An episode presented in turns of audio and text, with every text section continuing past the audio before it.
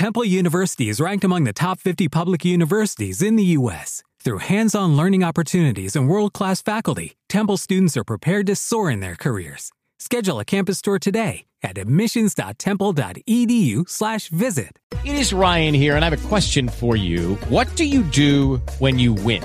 Like, are you a fist pumper? a woohooer, a hand clapper, a high fiver. I kind of like the high five, but if you want to hone in on those winning moves, check out Chumba Casino. At ChumbaCasino.com, choose from hundreds of social casino style games for your chance to redeem serious cash prizes. There are new game releases weekly, plus free daily bonuses. So don't wait. Start having the most fun ever at ChumbaCasino.com. No purchase necessary. VGW. Void were prohibited by law. See terms and conditions. 18 plus.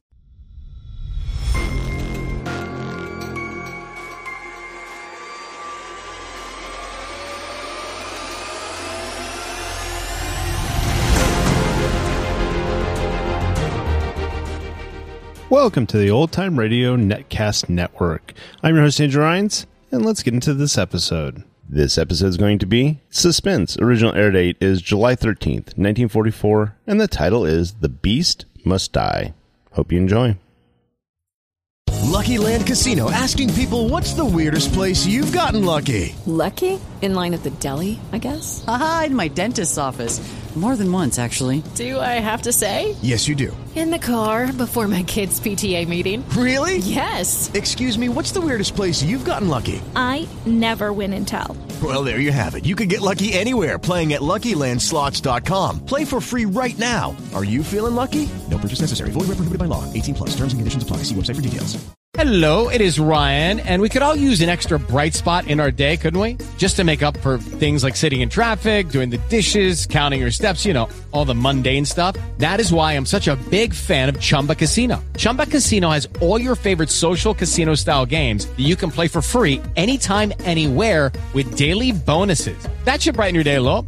Actually, a lot. So sign up now at chumbacasino.com. That's chumbacasino.com. No purchase necessary. VGW. Void were prohibited by law. See terms and conditions. 18 plus. Hello, it is Ryan, and I was on a flight the other day playing one of my favorite social spin slot games on chumbacasino.com. I looked over the person sitting next to me, and you know what they were doing? They were also playing Chumba Casino. Coincidence? I think not. Everybody's loving having fun with it. Chumba Casino is home to hundreds of casino style games that you can play for free anytime, anywhere, even at 30,000 feet. So sign up now at chumbacasino.com to claim your free welcome bonus. That's chumbacasino.com and live the Chumba life. No purchase necessary. VGW. Void were prohibited by law. See terms and conditions. 18 plus.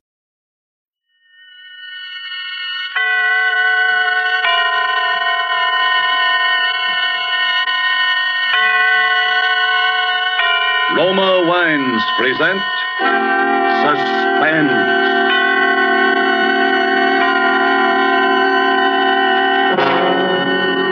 Roma Wines, made in California for enjoyment throughout the world.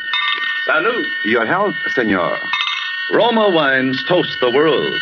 The wine for your table is Roma Wine, made in California for enjoyment throughout the world.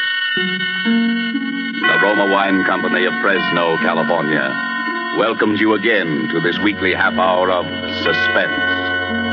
Tonight from Hollywood, Roma Wines bring you a star, Mr. Herbert Marshall. Mr. Marshall is with us to play in Nicholas Blake's powerful story of vengeance and retribution. The beast must die. But before we raise the curtain on tonight's tale of suspense, here is a message from Roma Wines. In Havana, Cuba, one gathering place of fashionable people is the charming Pan American Club. A dinner party is in progress, and the Cuban host has risen to compliment, uh, return a compliment which has just been paid him by a guest from the United States. Lifting his glass, he says, Thank you, my friend. Thank you also for telling us about the perfect climate and soil of California, from which we import these supremely delightful Roma wines. Now we can understand how such perfection is possible such magnificent quality as we enjoy in Roma wines. You will agree it is a tremendous tribute when other countries find Roma wines so superior they import them as rare and expensive delicacies. Such international esteem can only mean that Roma wines are truly magnificent in quality. But remember, you here in the United States can enjoy these distinguished wines at almost unbelievably low cost for you pay no high import duties, no expensive shipping costs. you enjoy the unique combination which makes Roma wine so superlatively fine the combination of California's perfect soil and climate and age old winemaking skill, plus Roma's modern quality controls, for only pennies a glass. Discover the delightful flavor and goodness which have made Roma wines America's largest selling wines. Ask for R O M A, Roma wines, made in California for enjoyment throughout the world.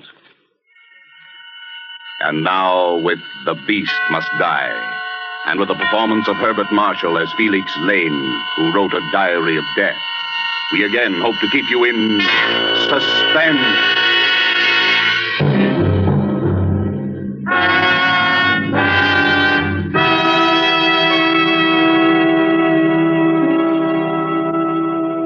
I am going to kill a man.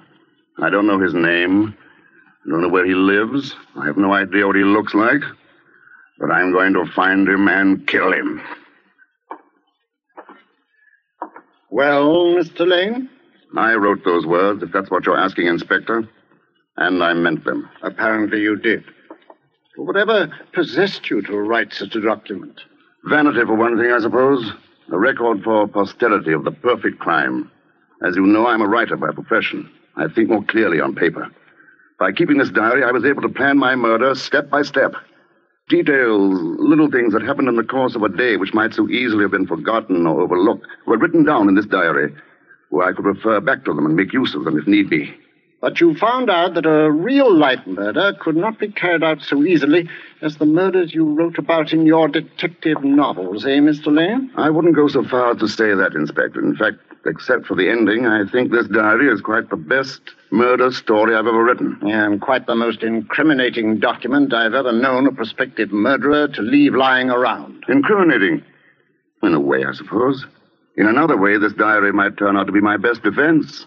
How do you figure that, Mr. Lane? Well, sup- supposing I read some parts of it aloud to you and let you decide for yourself. Very well, Mr. Lane. Far away. That was my first entry. June 18th.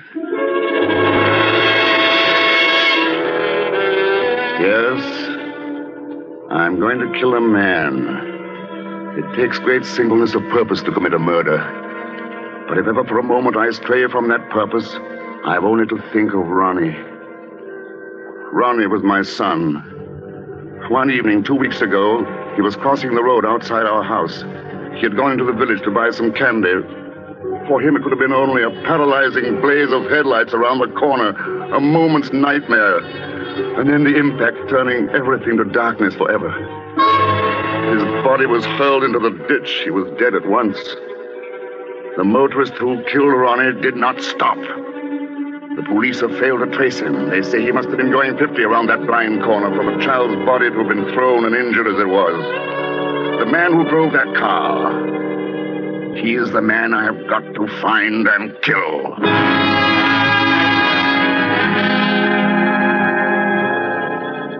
June 25th. I found my first clue today. My mind was on Ronnie. I was driving toward a neighboring town. The hills around were green. The boxwood hedges, still damp from last night's rain, translucent like giant chunks of emerald. Suddenly, the front wheels of my car hit into a great puddle. A sheet of water splashed up over the front of the windshield and drenched me from the side. I pulled up at the far side of the water splash. I got out, cursing myself for my preoccupation, and began mopping away at the windshield. A man leaning over a farm gate addressed me. Whoa. Looks like you got a proper shower bath, mister. Yes. Been pestering the county for months to repair that hole. People always driving into it, splashing themselves all over. Funniest thing of all, though, was about a fortnight ago when a chap tried to use it to get a free car wash. Oh, really? Yeah, it was my wife's birthday, to be exact. About 8 o'clock, we was on our way to Cheltenham to see the picture show. Just coming out of the gate, this chap driving one of those low-slung sports jobs hits the water splash. You don't say. Ah. And then the fellow says something to the girl he's driving with. What do you suppose they do? They back up and run through the splash again. and then again. They did it four times. Eight o'clock. Your wife's birthday. It uh, wouldn't be June 3rd, would it? All right, yeah. But how'd you know? Oh, well, you see, I, uh, a friend of mine was celebrating that night. He was driving toward, uh, toward... Uh... That's where this fella and his lady friend were going. I remember his lady friend says, George, ask the man whether you turn to the right or to the left at the next fork. George. George, yes, that, that's right. That's my pal's name.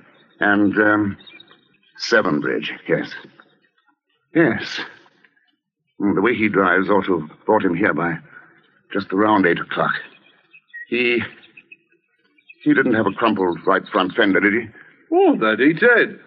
And that bloke was your friend. He sure is a proper nut. Well, peculiar, at least. Yes. Yes, he is peculiar. Driving through that water splash all over again and again. Four times he does it. He wasn't laughing either. Didn't seem like a joke somehow. Looks like he's trying to get a free car wash. Funny way I'd say to get the mud off. Yes, yes. Maybe it was tar, though. Yes. Or blood.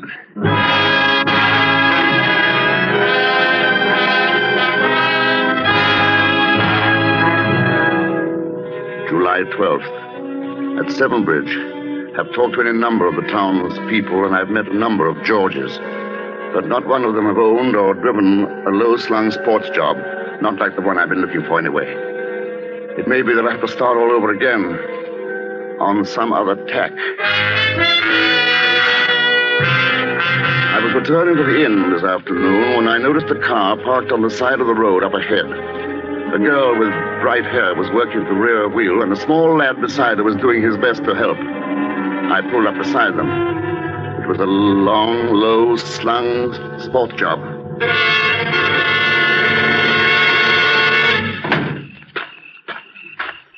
I say, can I help? Well, uh, what do you think, Phil? Oh, yes, sir. Yes, if you would lend a hand. I'm afraid we're not quite heavy enough to weight the jack handle down for another turn. Now, here, fella, let me have a go at it. I say, the, uh, the paint doesn't seem quite to match on the right front fender. The fender? Oh, Dad had a new fender put on a while back. It's got bunged up or something. I can't tell you how awfully nice it is of you to help us out. Not at all. By the way, I wonder if you and um, Phil here wouldn't stop for tea with me at the inn afterwards. It's not far, you know. We're expected at home, sir. Perhaps you could come along with us. What do you do, sir? Why, I'm a writer, Phil. Oh, you really must come to see us. It's Gables on Devon Road, my brother-in-law's place. The name's Rattery. We'll give you a ring tomorrow and set a date. Sis will love meeting a real author, and so will George. Did you say your brother-in-law's name is George?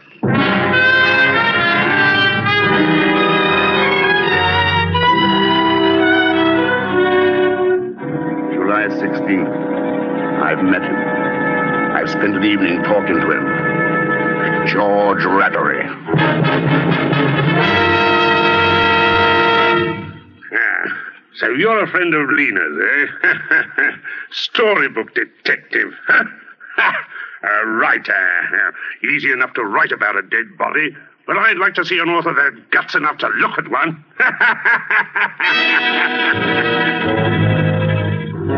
I had been more than a little afraid that George might turn out to be a sympathetic character. That need not concern me any longer. I shall have no compunction at all about putting his light out. It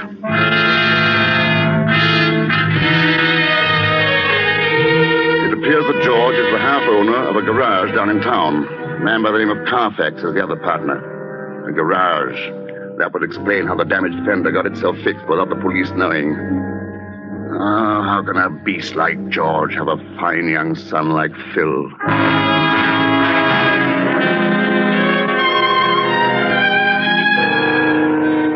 This afternoon, I was rounding the corner of the tea house in the Rattery's garden when I heard voices. It was Lena and George. I stopped in my tracks and eavesdropped shamelessly. It's a neat rig you're wearing today, Lena. Is that for Felix Lane's benefit? Oh, save your compliments for that Carfax woman. Ah, jealous. Don't make me laugh. But someday you're going to find out that business partner of yours isn't as mild as he looks. I wonder what he'd say if he knew that his wife was. Shut up, will you? And uh, since when did you get so high and mighty? It wasn't so long ago that you yourself were glad enough to. If you ever open your mouth about any of that, I swear I'll kill you. Talking big now, aren't we, Miss Snow White? Just try something and you'll find out. Remember, there are quite a few people who might like to know about that poor kid you ran down last June. If it weren't for Violet and Phil, I'd. Stop that kind of talk. You hear? Just remember you were with me that night. Huh?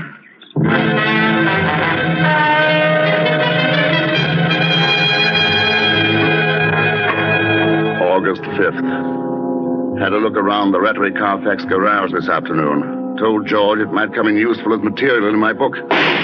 All at once I heard a shot, and there stood George blazing away over the plot in back with a rifle. I went up to him. There. That's another one of the pests out of the way. We've tried everything traps, poisons, rat hunts. We can't keep 'em down. That, that's a nice rifle. Yeah. Gave it to Phil when he came back from school in Switzerland. Much too good for him. Here, I'd like to have a go at him. I raised the rifle and sighted. George's back was to me. By shifting a few inches to the right, the bullet should enter the base of the brain. Who could prove that George hadn't suddenly stepped in my way? My finger tightened on the trigger. I say, George, I can't find that new tin of rat poison. Phil was spreading some out in the dump yesterday. I wonder where he put it. Oh, hello there, Lane. Uh, hello, uh, Carfax. Hey, watch out where you're pointing that gun. We wouldn't want anything to happen to the senior partner, eh? Not very funny.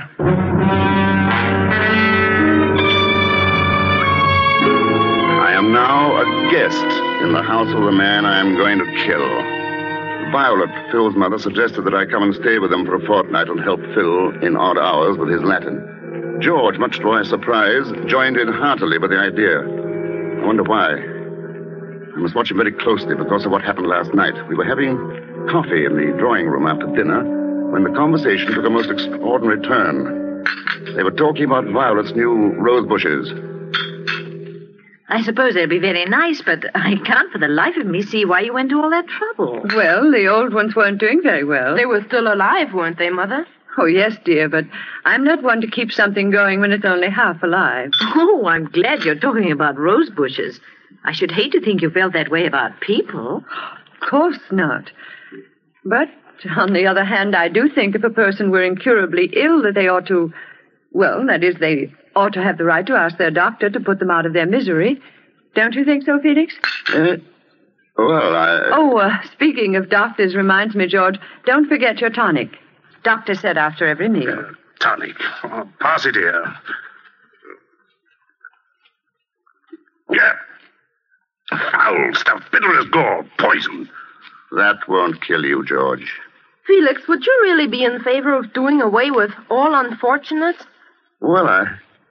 Well, what about your incurable social pest? The person who makes life miserable for everyone else around him. I think a person would be justified in killing someone like that. I do think you're all getting a little morbid. The kind of a person I describe has no right to life. Of course, that's to say I would if I could do it without running my neck into a noose. Now, in my book, I'm working on a very pretty murder.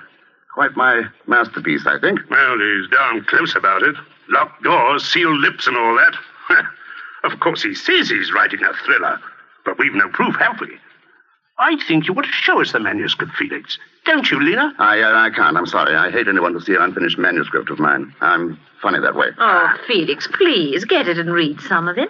Come on, don't be a spoil sport. I'll go and get it myself and read it out loud if the blushing author is too coy. By heaven, I'll go upstairs and fetch it now. You'll do nothing of the sort. I've said it. I will not have people snooping about among my manuscripts. That was close. After all, there is no book but this diary. I must keep it well hidden in my room.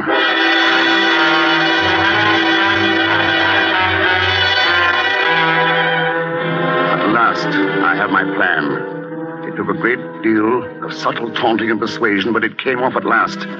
George is going sailing with me this afternoon, and he can't swim. Drowning is very painful, they say, in the early stages. That's good, I'm glad. George's lungs bursting, the top of his head shrieking with pain, his hands scrabbling vainly to thrust against the giant weight of the water. But if I cannot kill George today on the open sea with the wind in my favor and myself the undisputed master of the situation, if I fail today, then I will know that it is not my destiny to be a murderer, and I will make no further attempt on the life of George Rattery.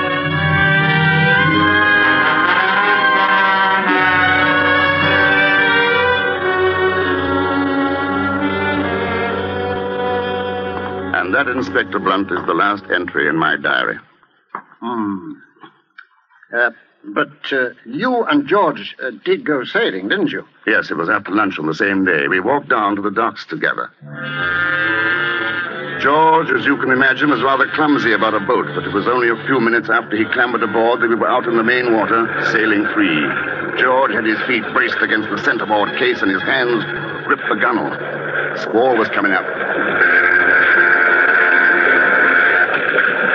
Hey, that motor barge is getting pretty close, isn't it? Uh-huh.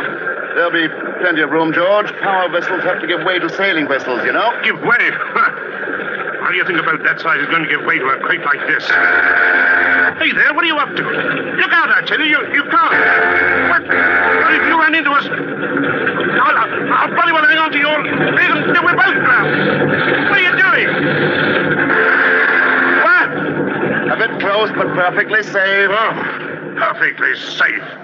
That barge didn't miss us by a yard. Ah, the same thing happened the other day when I was out with Phil. He didn't lose his nerve. Oh, he didn't, eh? By the way, you better not stand up in the boat again. That's one thing that's not safe. Very well, my friend. But I shouldn't try any of those funny tricks you've been planning. Tricks? What tricks? You know what I mean, you filthy sneak. I searched your room just before lunch, and I found your diary. Yes, I posted that precious diary of yours up to my solicitor just before I came out here. Posted it, mind you, just before we went sailing. So you see, it'll be most unfortunate for you if you let me drown. Well, what's the matter? Lost your lying tongue, have you? I ought to break your jaw for you. I've a good mind to hand over your diary to the police. Don't be silly. You know perfectly well you won't do anything of the kind. And for the very good reason that you don't want the police to haul you in on a charge of manslaughter for killing my son. Uh, well, you, you can't prove I ran over your son. Aren't you forgetting that Lena was with you that night? The police would get a confession out of her in no time. Why, you. You, if ever I see you again after today, you slug, I'll bash you into a jelly. I'll. Oh, shut up, George.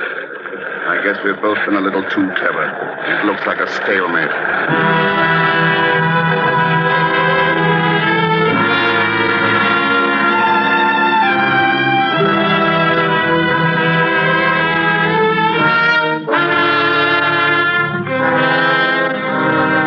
I docked the boat and George stormed off the minute we landed. I came straight here to the inn. Yes, I know.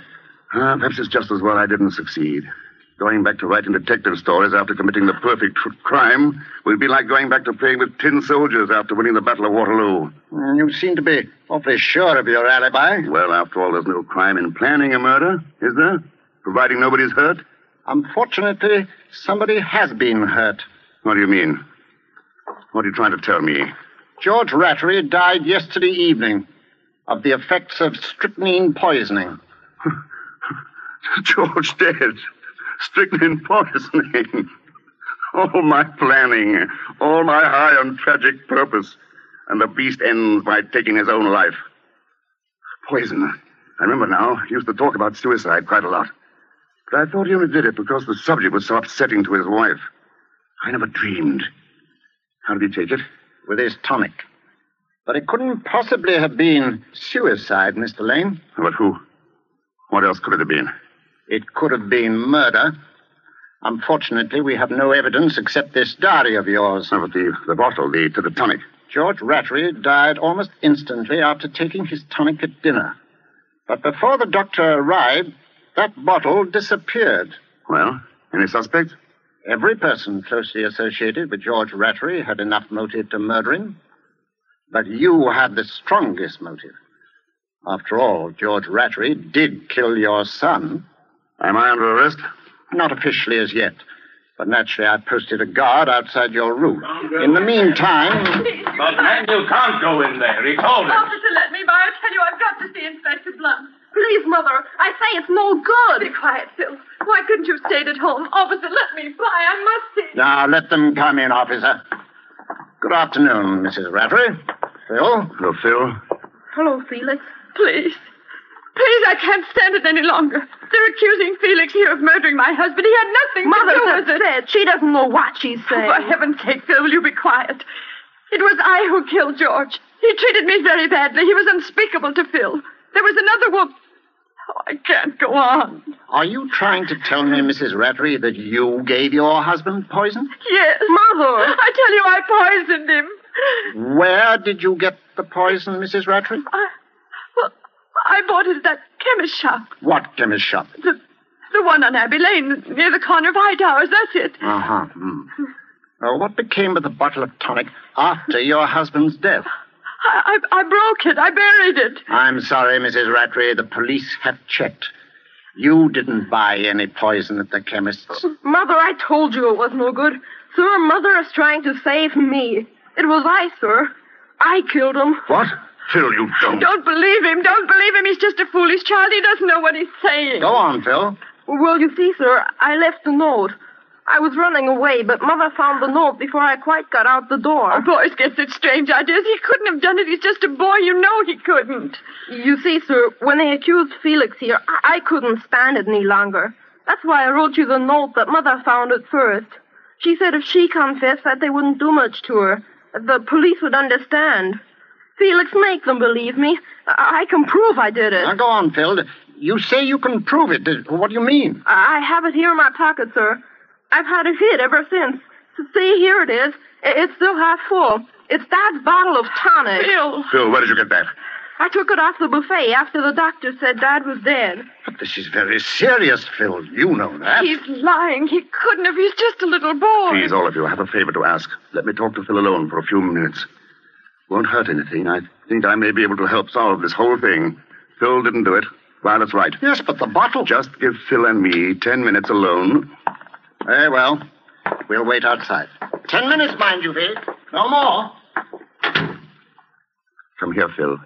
I'm a murderer, Felix. You are not a murderer, Phil. No one could ever tell me that. I left a note. We've gone all over that. I killed him. He beat Mother. I killed him, I tell you. Stop that, Phil. I know better. They thought you did it, Felix. I heard them talking about your diary. You wanted to kill him. You said so in your diary. Maybe I did, but. They'd hang you, Felix. So that's why you wrote the note and pretended you did it? Yes, I saw you in the pantry with Dad's bottle of tonic before you went for the sail with him. You saw me? Oh, I'm sorry, Phil. Sorry you saw me. Naturally, you jumped to the conclusion that I. Oh, poor little man. Oh, there's nothing for you to worry about now, Phil. You mean they're not going to hang you, Felix? They're not going to hang me. You won't let them do anything to you? Promise me. No, I won't let them do anything to me. But, Phil, there are other things for you to think about now. Now that your father's gone, you are head of the house. That's a man's job, Phil. There's a lot you've learned about courage these last few days. Living takes a lot of courage. Ah, this is pretty grown up talk, Phil. Do you understand me? I'm trying, Felix. You remind me a lot of my own son. You mean the boy my father ran? That's right, Phil. Yes, you're a lot like him. Would he have gone sailing with us? Oh, yes. I think Ronnie would have been quite a sailor. Can we go sailing tomorrow, Felix? Not tomorrow, Phil. Are you going away, Felix? Yes, but not as far as most people might think. You sound very strange, Felix. I have a note to write. How to make everything shipshape. You go on out to your mother and tell them they may join me in a few minutes. Can't I wait, Felix? No, Phil. Go ahead now. But. Those are orders. Skipper's orders. Aye, aye, sir. Goodbye, son. I thought I'd made the last entry in this diary, but there will have to be one more. This diary was kept for only one purpose to make George and the police believe that I planned to kill the beast by drowning him. Death was already waiting for George Rattery at home in the bottle of his tonic, where I have placed three pellets of rat poison taken by me from the garage. My plan was almost perfect. The only thing I didn't expect was that someone loved me enough to try to destroy the evidence I had so carefully planted in an effort to help me, and even to, to confess to my crime in order to save my skin. I know now that my life ended with the death of my son, Ronnie. It seems that I must have just come back to life for a few weeks to save Phil. Yes, I killed George Rattery. I have no regrets. I might have known that the matter would be taken care of fittingly. It says in the Bible, the beast must die, but the man dieth also. Yea, they both must die. George was right about that tonic of his. It is very bitter.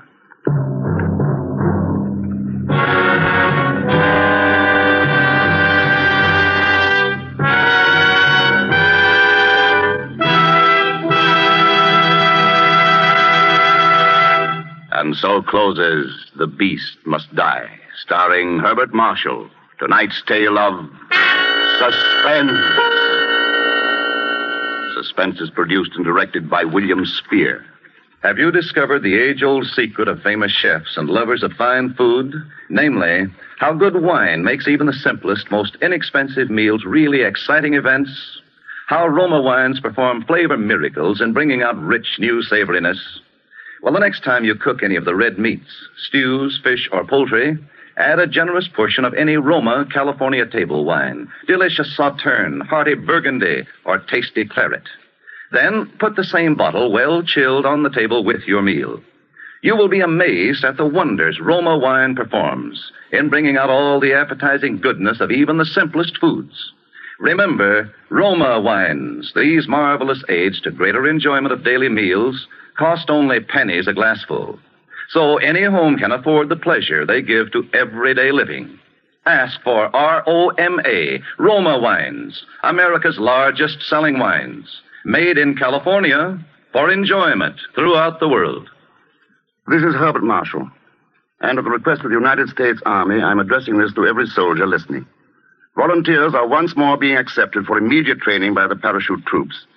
Paratroopers receive $50 extra per month in base pay. Officers get $100 extra per month. If you think you can qualify for the paratroops, apply to your company commander immediately. Mr. Marshall appeared through the courtesy of Metro Goldwyn Mayer, producers of White Cliffs of Dover. Next Thursday, same time, you will hear Mr. Peter Lorre with Richard Conte as stars of Suspense. Presented by Roma Wines, R O M A, made in California for enjoyment throughout the world. This is CBS, the Columbia Broadcasting System.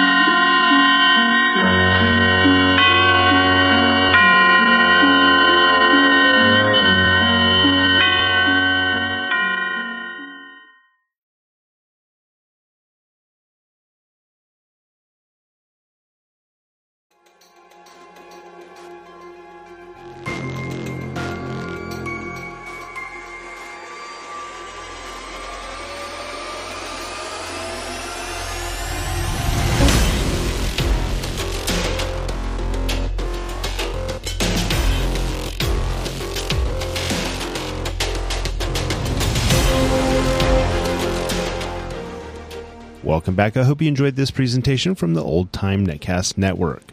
For more great shows, go to otnetcast.com. Don't forget to like and rate this episode in your favorite podcatching client. Follow this show on Facebook by going to otnetcast.com forward slash Facebook. This episode is covered under the attribution non-commercial share like copyright. For more information, go to otnetcast.com forward slash copyright. Thanks again for listening, and I hope you have a great day.